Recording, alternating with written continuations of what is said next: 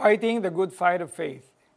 Isang item na nasa bucket list ni Janine ang maranasan ang living funeral na ginawa ng isang professor sa librong Tuesdays with Maury ni Mitch Albom.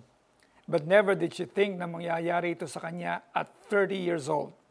She was diagnosed with cancer and was endorsed for palliative care. Uncertain of what's next for her, she gathered her friends and they honored her with their words. Comforted, she said, Masaya ako na naririnig ko lahat ng to ngayon. Natutuwa akong malaman na may nagawa akong mabuti at may natulungan akong mga kaibigan. Ministering to the sick and dying is such a great challenge, lalo na kung may sakit ay isa sa mga mahal natin sa buhay o malapit na kaibigan. But how do we effectively communicate our love to them at paano nga ba natin sila matutulungan in their pain and suffering, lalo na kung hindi pa nila kilala si Jesus Christ?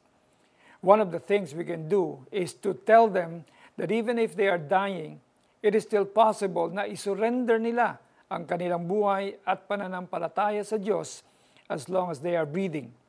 In the process, we can also encourage them to keep fighting, not to keep fighting their illness, lalo na kung hindi na ito praktikal sa kanilang kalagayan, but to keep the fight of faith.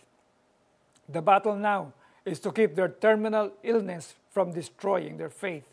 And even in their agony, they can still declare what the Apostle Paul said to Timothy sa 2 Timothy 4.7. Pinagbuti ko ang aking pakikipaglaban.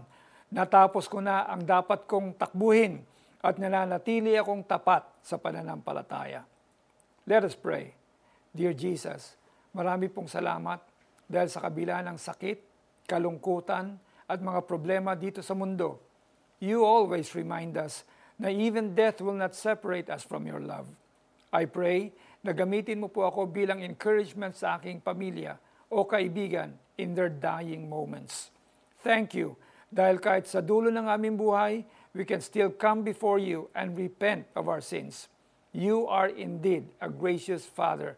I love you, Lord. In Jesus' name, Amen. Application Do you know someone who is terminally ill and in need of encouragement? Call, visit, and pray for them. You can also read encouraging Bible verses to them. Let them know who Jesus Christ is. Kaya't hindi kami nasisira ng loob kahit na humihina ang aming katawang lupa. Patuloy namang lumalakas ang aming espiritu araw-araw. Ang bahagya at panandaliang kapighatiang dinaranas namin ngayon ay magbubunga ng kagalakang walang hanggan at walang katulad. 2 Corinthians 4:16 to 17. Muli ako po ang inyong Pastor Alex Tinsay na nagpapaalala po sa inyo. We have a faithful God. He will see you through. God bless you more.